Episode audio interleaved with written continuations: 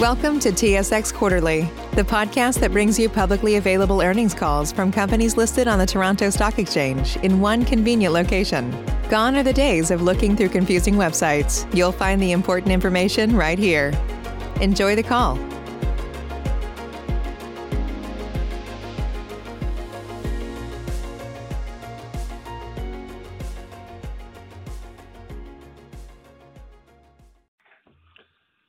Morning, and welcome to American Hotel Income Properties REIT LP second quarter results conference call. At this time, all participants are in a listen-only mode. Following the formal remarks, there will be a question-and-answer session for analysts only. Instructions will be provided at that time for you to queue up for questions. I would now like to turn the call over to Kelly Iwata, Director of Finance. You may begin. Thank you, operator. Good morning, everyone, and thank you for joining us for our second quarter 2021 results conference call. Discussing AHIP's performance today are Jonathan Korol, Chief Executive Officer, Bruce Pittet, Chief Operating Officer, and Travis Beatty, Chief Financial Officer. The following discussion will include forward-looking statements as required by securities regulators in Canada. Comments that are not a statement of fact, including projections of future earnings, revenue, income, and FFO, are considered forward-looking and involve risks and uncertainties.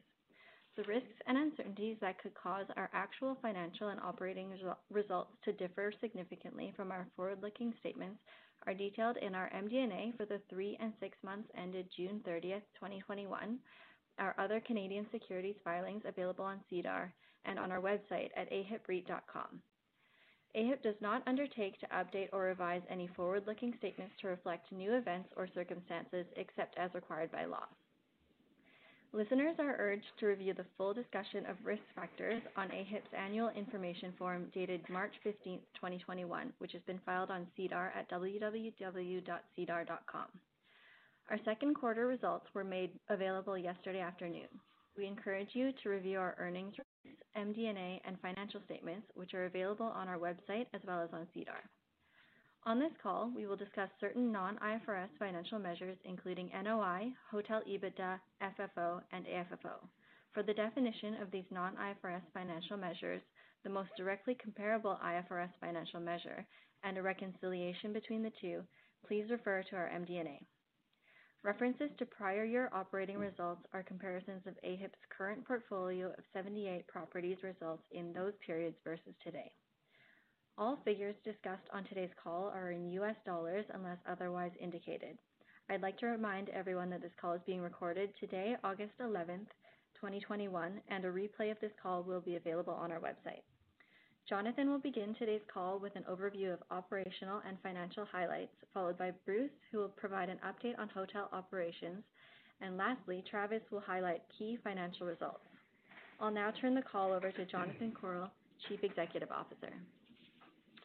Thank you, Kelly, and thank you everyone for joining us today for our second quarter financial results conference call.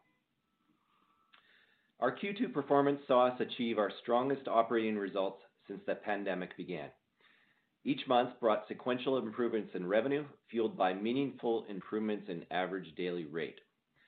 In prior demand downturns, rate has been proven to be slower to recover to prior levels than has occupancy. What we witnessed in Q2 was rate narrowing the gap to 2019 levels more quickly than occupancy. Our June average daily rate was only 4% behind June 2019. This bodes well for the speed of the recovery of our business to pre-pandemic levels and future operating margins that we will be able to generate at our properties. Rate-driven RevPAR growth has allowed us to operate our hotels at margins that exceed pre-pandemic levels and meet or exceed those of our lodging REIT peers.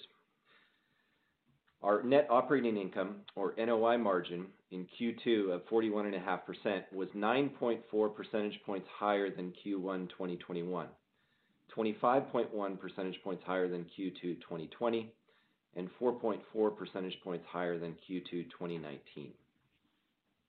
Our margins have also been helped by relaxed brand standards and operational efficiencies unlocked by our hotel manager working with our asset management team. Going forward, our teams are working hard to ensure that we maximize the permanence of the cost savings and operational efficiencies that we have achieved during the pandemic.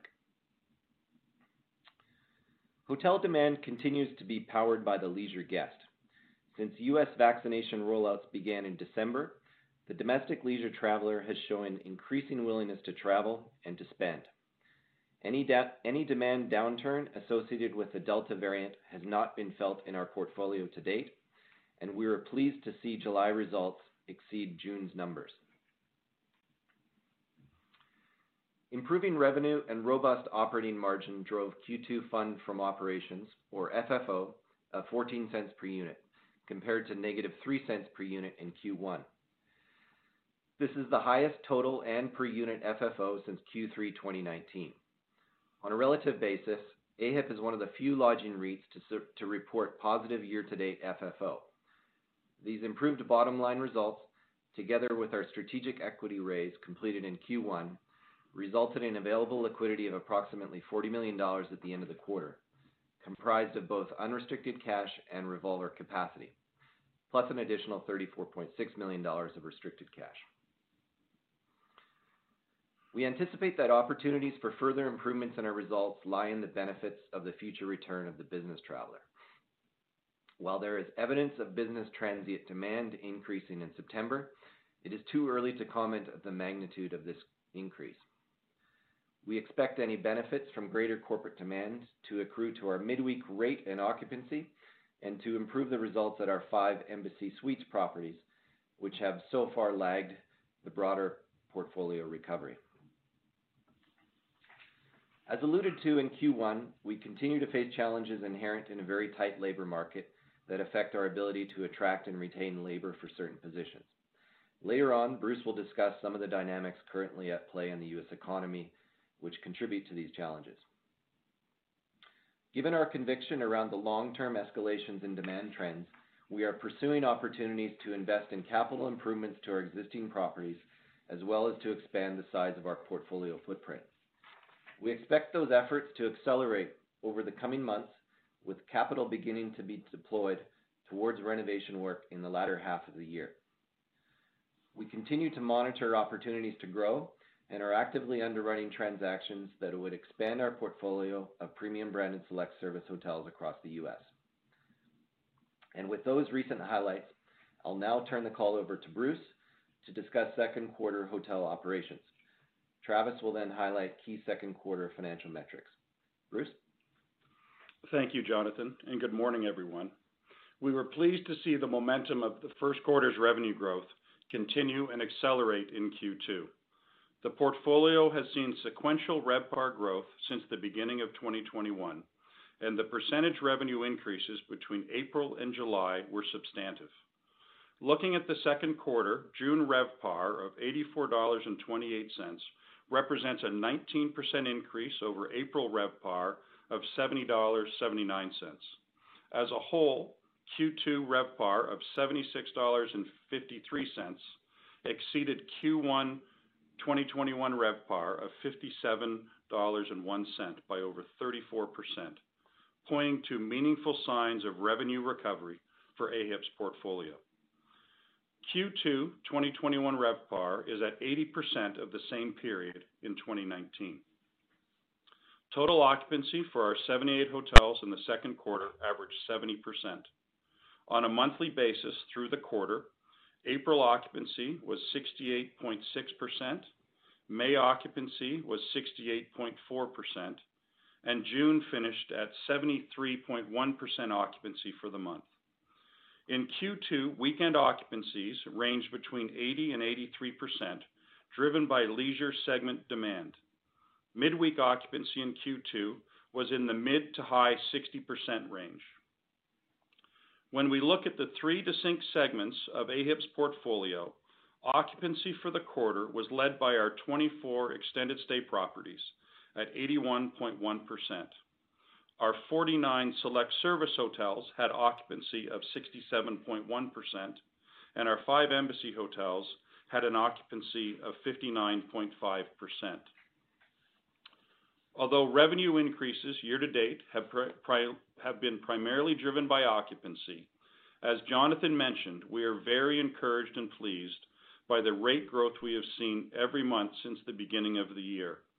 In particular, in Q2, the AHIP portfolio saw average daily rate increases from $103.16 in April to $115.33 in June, representing an 11.8% increase during the quarter. These Q2 ADRs represent between 88%-96% of ADR levels the portfolio experienced in Q2 of 2019. In fact, our July 2021 ADR was $119.71. That's at 100% of the July 2019 ADR achieved. As we move beyond Q2, July preliminary results have portfolio occupancy at 73.2%, with RevPAR at $87.62. The leisure segment continues to be the dominant driver of demand across our portfolio. As vaccination rates have improved across the United States, we have seen continued and consistent leisure demand growth as domestic travelers break free from COVID restrictions and concerns to travel to see family, friends, and enjoy vacations. From a group segment perspective, the demand catalysts are youth sports, family reunions, small weddings, as well as medical, logistics, and construction project work. We are seeing some growth in the traditional group meeting business, with group sizes in the 10 to 30 person range, primarily driven by small to medium-sized companies. Corporate segment performance continues to significantly lag leisure demand. We believe that we'll see some improvement in corporate segment demand as we pass Labor Day. This market segment has been the most sensitive to travel during the pandemic period. In general, larger corporate clients continue to have stricter travel policies, with many offices still closed. We anticipate a more meaningful recovery of this segment in 2022. Weekends continue to outpace midweek occupancy as a result of the strong leisure segment demand. Friday and Saturday nights continue to be peak demand nights, with RevPAR achieving 25% premiums over midweek room nights. Geographically, New Jersey, where AHIP has six hotels, and Texas, where we have 10 hotels, ran 87.9% and 78.7% occupancy for the quarter, respectively. New Jersey also delivered AHIP's highest RevPAR of the 22 states where we operate at $109.99 for Q2. Overall, we have seen business and occupancy recover as being quite balanced across our 78 hotels in 22 states. Only two states had occupancy of less than 60% in the quarter. Ohio at 50.7%, where we have two larger Embassy Suites products that cater more to corporate and group and conference market segments. And Oklahoma at 49%, where we have hotels that have been heavily impacted by the downturn of oil and gas in that state, as well as significant new market supply. As mentioned on our last call, Oklahoma only represents 7% of the portfolio key count.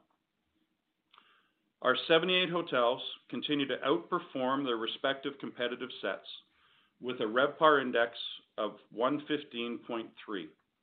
We are pleased with our overall index performance, but it's worth noting that the index performance comparisons to Q2 2020 are quite noisy given the amount of hotel closings and consolidations within our portfolio and comp sets during that period.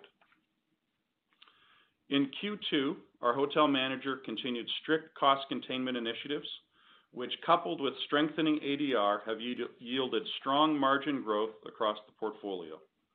Operating efficiency gains contributed to Q2 NOI margins of 41.5%, compared to 32.1% in Q1 of 2021 and 16.4% in Q2 2020. When compared to Q2 2019, NOI margin has improved 4.4 points from 37.1%. Similar to Q1, several factors have contributed to margin growth. Improving average daily rates, relaxed brand standards, and cost containment initiatives put in place at the beginning of the pandemic. Currently, the portfolio is operating at 56% of 2019 staffing levels.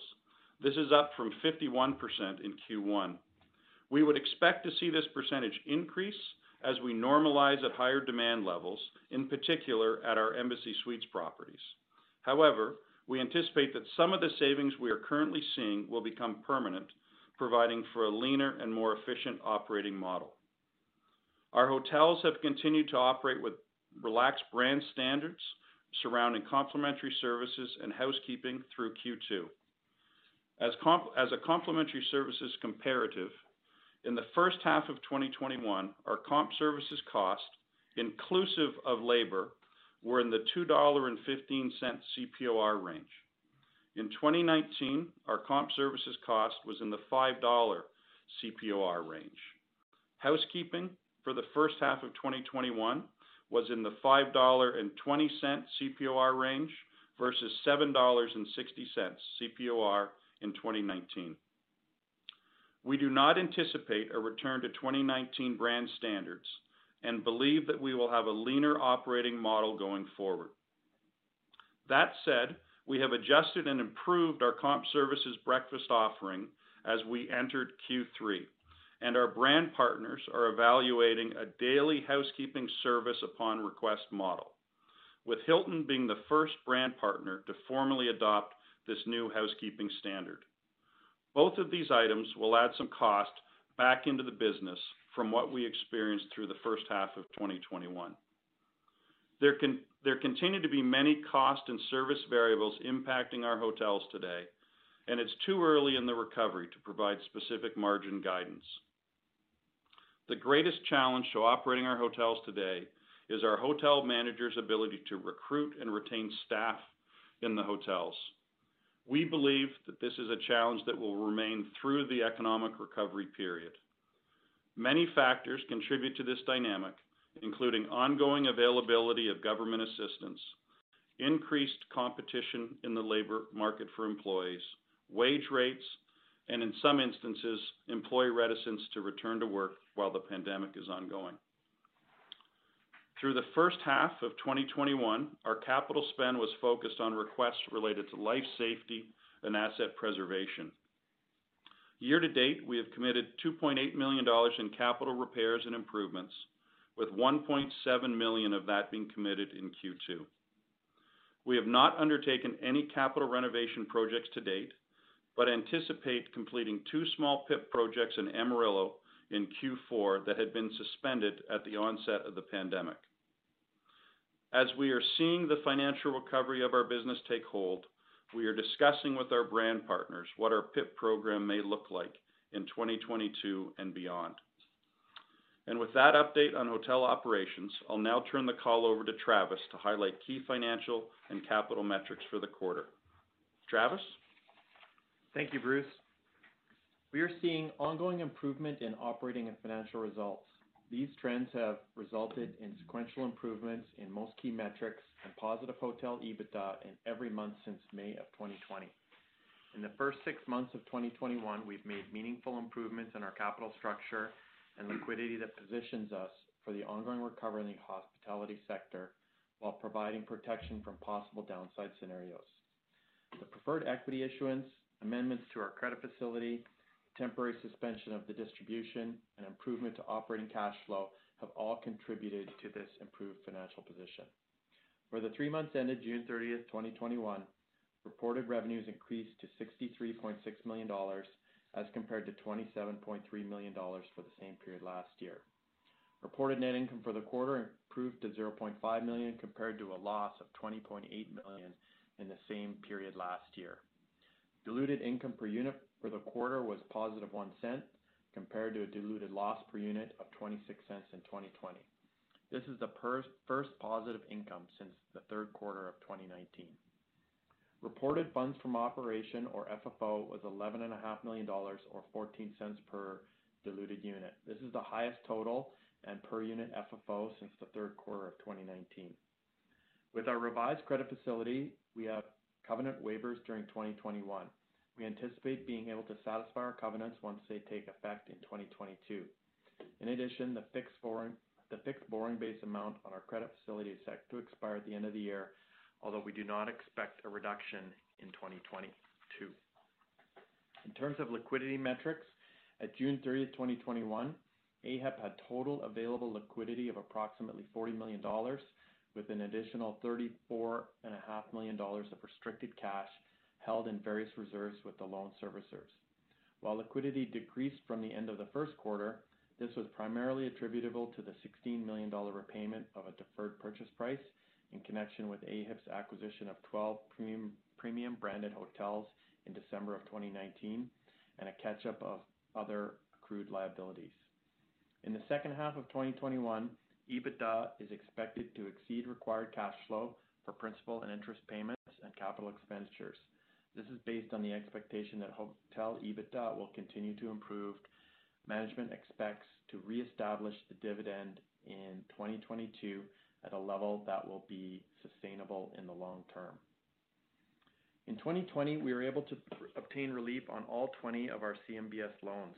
This relief included a deferral for funding FF&E reserves for six months, repayment of this deferral over 12 months, and covenant waivers. The majority of these deferrals have now been repaid, and most of the remaining portions will be repaid by the end of this year. We are in discussions with loan servicers on further covenant waivers on five CMBS loans, where trailing 12-month cash flows have not yet exceeded required thresholds. We have two underperforming non-core assets in Pittsburgh, which generate little or no FFO. In December of 2020, we made a request to the loan servicer for these two single property non-recourse loans that the loans be transferred to the special loan servicer in order to negotiate modified loan terms. We are now in discussions with the servicer and believe that resolution is forthcoming. These discussions do not impact any of AHIP's other loans. I will now turn the call back to Jonathan for closing remarks. Thanks, Travis. In closing, we want we continue to gain enthusiasm on the recovery of our industry and the outlook for AHIP in particular. When everyone's on the same page, getting things done at work is easy. No matter what you do or what industry you're in, how you communicate is key. Everything you type is equally important to collaboration, and Grammarly can help. Think of it as your AI writing partner, empowering you to communicate effectively and efficiently so you can make a bigger impact in the workplace. 96% of Grammarly users say it helps them craft more impactful writing. And as the gold standard of responsible AI, Grammarly is your secure AI writing partner that allows your team to make their point and move faster. By understanding your writing and context, Grammarly provides relevant, personalized suggestions. And with tone suggestions, you can navigate even the most difficult work conversations. You can also save time from spending hours editing drafts to just seconds with one click. Sign up and download Grammarly for free at grammarly.com slash podcast. That's G-R-A-M-M-A-R-L-Y dot com slash podcast. Easier said, done. As we look ahead, we will continue to focus on the key messages that we have communicated in the recent past. Operationally, we will maintain our focus on cost containment and margin enhancement so that as demand continues to increase, we optimize flow through to our bottom line. We will continue to protect the balance sheet near term and to leverage over time. We will pursue accretive opportunities to deploy capital in our existing portfolio and through new acquisitions. With our end goal remaining to drive total return for our unitholders through unit price appreciation, as well as reinstating our unitholder cash distribution at a sustainable level and at the appropriate time. So with that overview of our second quarter and recent initiatives, we'll now open the call to questions from analysts. Operator? At this time, to ask a question, you will need to press star one on your telephone. To withdraw your question, press the pound key. Please stand by while we compile the Q&A roster. Your first question comes from the line of Mark Rothschild with Canaccord. Thanks, and hi, guys. Um, maybe just following up on, Jonathan, your last comment there in regard to the distribution. Can you maybe give us an update on when you expect to be in a position that you're able to uh, reinstate the distribution? And you know, to that point, um, when would you like to reinstate the distribution? Do you want to hold off, you know, longer just to retain capital? Sure. Thanks, Mark. Um, so a couple things to watch and be aware of with respect to the distribution. Uh, first is our credit facility. The payment of distributions is not permitted during the current covenant waiver period under the last amendment of our credit facility, and that waiver extends until the end of 2021. Um, and thereafter, will remain subject to the satisfaction of certain financial covenants under that amendment. Uh, but secondly, which is more of a um, uh, gets to your point regarding, you know, our what we would like to do. Our our business has seasonal fluctuations in FFO over the calendar year, so we'd like more visibility to what normalized cash flow will look like over the coming quarters. Um, and in addition to cash flow, we'll be monitoring capital needs, acquisitions and dispositions, and distributions required for AHIP to maintain its REIT status. So based on the expectations that hotel EBITDA will continue to improve, um, we expect to reestablish the distribution in 2022. Um, and what that level will be and when it'll be exactly in 2022, it will be a topic of discussion over the next few months uh, with management and with our board.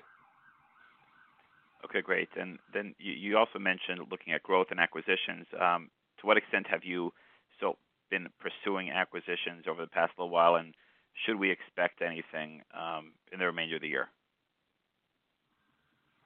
I wouldn't expect anything to be closing prior to the end of the year, uh, but we have a pretty robust deal pipeline. Um, there's more deals being marketed, both from brokers and off market. That's the biggest uh that's the biggest change in Q2. Um, we're gonna have more pricing discovery as those deals get consummated. And, you know, as results improve, um, sellers are becoming more emboldened to stick to their asks that they had in uh, 2019. So, you know, it's gonna take a while for us to shake some of these deals uh, uh, loose. But, um, you know, we have the team and the individuals in place to do that, and we'll be continuing to pursue. Okay, great. And maybe just lastly, um, with those transactions that you're seeing with sellers that are putting properties up for sale, what type of valuation metrics are you seeing right now? So as results are improving, um, sellers are pricing deals to stabilize 2019 cap rates. And what that means in many cases now is uh, close to 7% uh, cap rates on 2019 levels, once you account for post-closing CapEx requirements. Okay, great. Thanks so much. Thank you. Your next question comes from the line of Lorne Kalmar with TD Securities. Thanks. Hi, everyone. Um, just wondering, can you guys give us any insight into what the um, ADR and occupancy has done thus far in August? Sure. Uh, Lorne, it's Bruce. So through the first eight days of the month, uh, occupancy is at 70.7%. ADR is at 118.34 dollars. So that translates to a RevPAR of 83.71. Okay, thank you. That was very helpful. Um, And then, you know, obviously, the Delta variant is a bit of a concern in the resurgence of cases. How do you guys see that impacting the portfolio if this does continue to, if case counts continue to rise? Yeah, so far, we haven't seen any impact to our portfolio um, in demand, um, Lorne. Um, I think what will be interesting to see is how it affects uh, companies' willingness to allow their employees to travel. And that's something that's a moving target and uh, and and something that will gain more visibility to post-Labor Day. Okay. And then I guess maybe just lastly, kind of more high level. Um, obviously, fundamentals are improving and and you guys had some great results. What do you guys think the market is missing here? Uh, in what context, Lorne? Uh, in terms of, like, the unit price. Uh, it uh, hasn't really seemed to budge much, even despite the results. You know, what do you guys think you need to do to kind of get the unit price moving upwards? Well, we're gonna continue to do what we're doing right now, which is running our business and optimizing our results. Um, hopefully, as time goes on, the market sees um, the improvement, the sustained improvement, and we are rewarded for that. But right now, we're gonna focus on uh, what we're doing and what you see in front of you, which is to uh, improve the um, improve the results within the portfolio. Fair enough. Thanks so much. I'll, I'll turn it back. Thanks. Your next question comes from the line of Mario Saric with Scotiabank. Hi, thank you. Um, just a couple of uh, questions on the operational side. Um, you know, I find the, the 2021 versus 2019 disclosure very helpful. Uh, what would that disclosure, which uh, I think you have on page 14 of the MD&A, what would that look like if we just focused on the corporate segment? Uh, focused on the which? On the corporate segment. So as opposed to brand, just like like where are where's corporate activity in your portfolio today relative to 2019 levels? Oh, yeah, Mark, Bruce, we might have to follow up on that question specifically, but Bruce, do you want to just Yeah. give your high-level um, feeling on Yeah, that? I, I think, M- M- Mario, yeah, we can do a little more homework, but, but I, you know, I would tell you it's probably around the thirty-five or forty percent range of where it was. And leisure is over, is overperforming compared to twenty nineteen levels. Got it. Okay. And then, uh, secondly, in, in terms of the margin, Bruce, I can appreciate that uh, visibility is, is relatively low with respect to guidance. Uh, but if maybe if I ask the question a little bit differently, if we step back and and hypothetically assume that ADR gets back to 2019 levels, uh, based on that corporate demand recovery that you're hoping or anticipating, like what, what's the confidence level like that the, the margin in 22 would be higher than in 2019, given some of the you know, expected permanent cost reductions you're anticipating? Yeah, I'll give you the short answer first, which is our confidence level is high that we'll be entering into an environment here with higher operating margins in 2022 than they were in 2019. Uh, but let me add some color to that, which is number one, um, as you pointed out, the margins improvements in margins haven't only been cost driven. Um, as we've alluded to, the recovery we've had in rate has had tremendous flow to the NOI. Um, on the cost side, let me just speak briefly about the brands, which is really um, one of the biggest dynamic with the brands, which is affecting um, cost the brands, be it Marriott, Hilton, or IHG, they're currently sorting out what the guest experience will look like once we get through all of this, that's a complicated analysis. Marriott has 30 plus brands, and they each have their own swim lane. And so when they make a decision on one, it affects what happens in the others. But what I can say is that they all acknowledge that we are not going back to 2019 brand offerings. So, um, you know, as Bruce pointed out, the most recent evidence we've had on this is Hilton's announcement in June, making housekeeping an on-demand item for non-luxury brands. And we're going to be a tremendous beneficiary of that, given that we have 30% of our hotels are extended stay. So we expect more announcements like this in the coming months from the competing brands, which will allow us to answer your question uh, more uh, in more detail. Uh, but I think it's safe to say that 22, 2022 margins are going to be higher than they were in 2019. Okay, well, that's helpful. And then just in those discussions with the brands, as opposed to focusing on the cost and, kind of focusing on the the customer experience.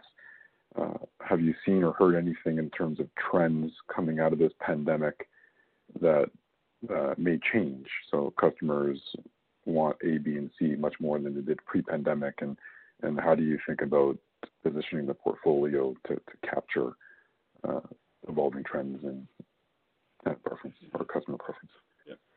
Yeah. Mario, it's Bruce. Uh, you know, I think cleanliness is right up at the top of the list from a customer perspective. And I think uh, our brand's uh, ability to communicate the steps they're taking to provide a clean and safe environment within the hotels is at the top of the list for what the consumer is looking for today.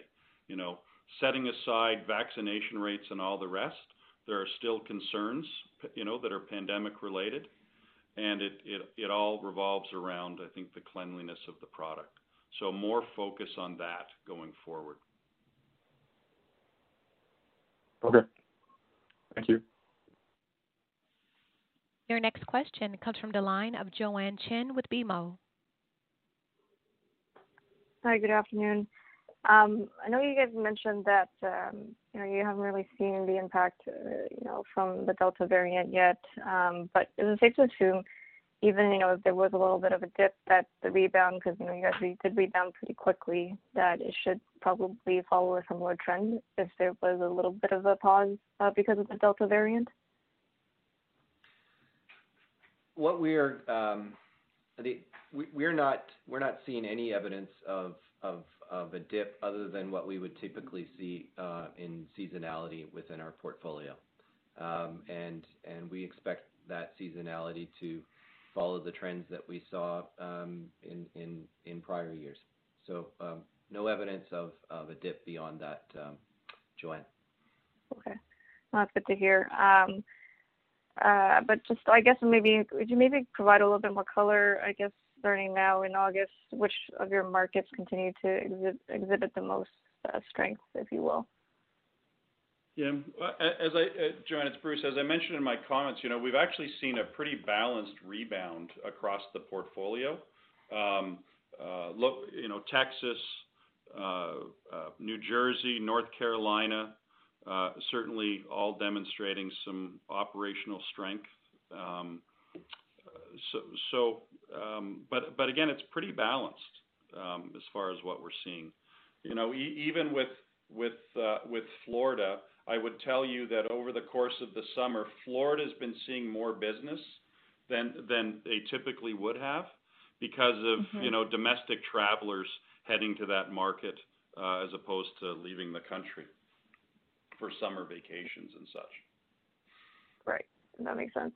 I wish I could go, but um, but uh, maybe just last one for me, switching gears maybe um, to the balance sheet side of things.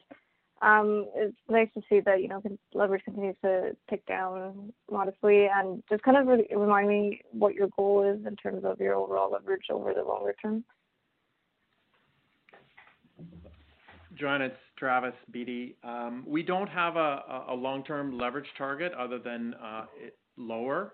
The uh, the focus over the last uh, 15 months has been to survive the uh, pandemic and maintain liquidity, uh, which I think we've been successful with. We're mm-hmm. in a good spot from a liquidity perspective and uh, with respect to upcoming maturities and our revolving credit facility.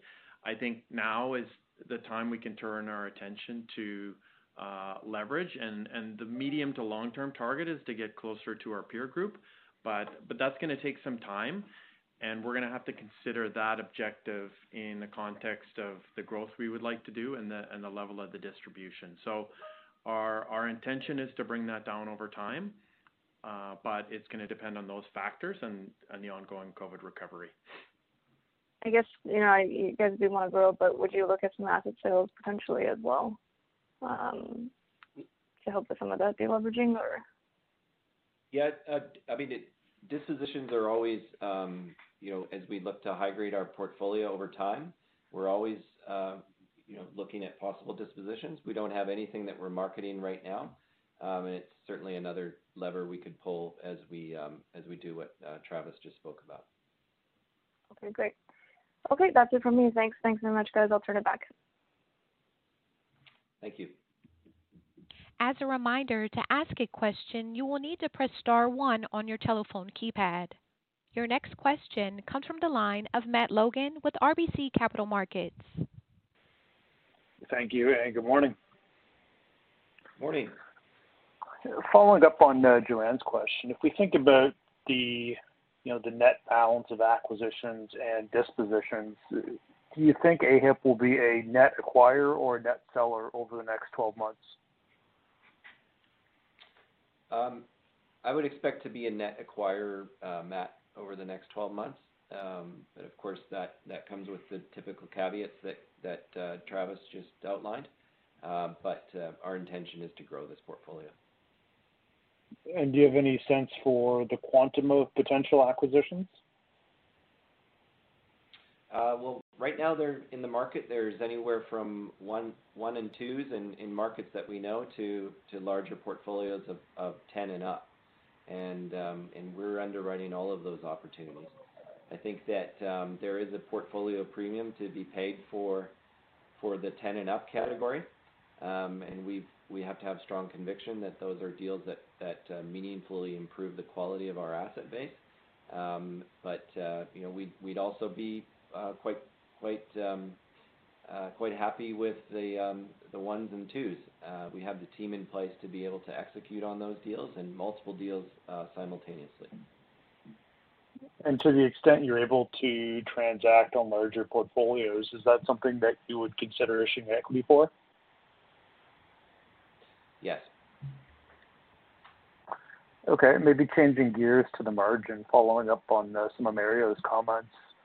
If we think about the near-term cadence uh, over the next two or three quarters, do you think that will remain elevated north of 40%, similar to Q2, or how should we think about that near-term trajectory?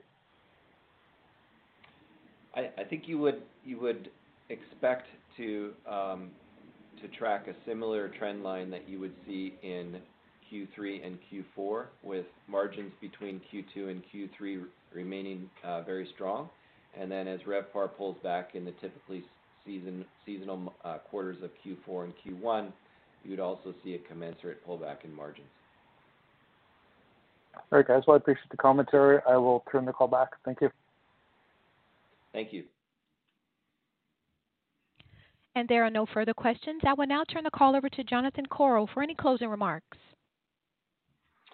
Thank you again, everyone. Thank you for joining us on our call today, and uh, we look forward to speaking with you in November uh, when we report our third quarter 2021 results.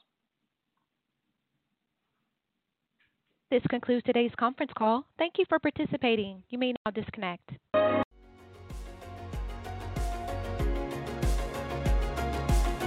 Thank you for listening to TSX Quarterly. If you enjoyed the cast, remember to leave a good rating. And remember, for any additional inquiries, please consult the company's investor relations section on their website. See you next time.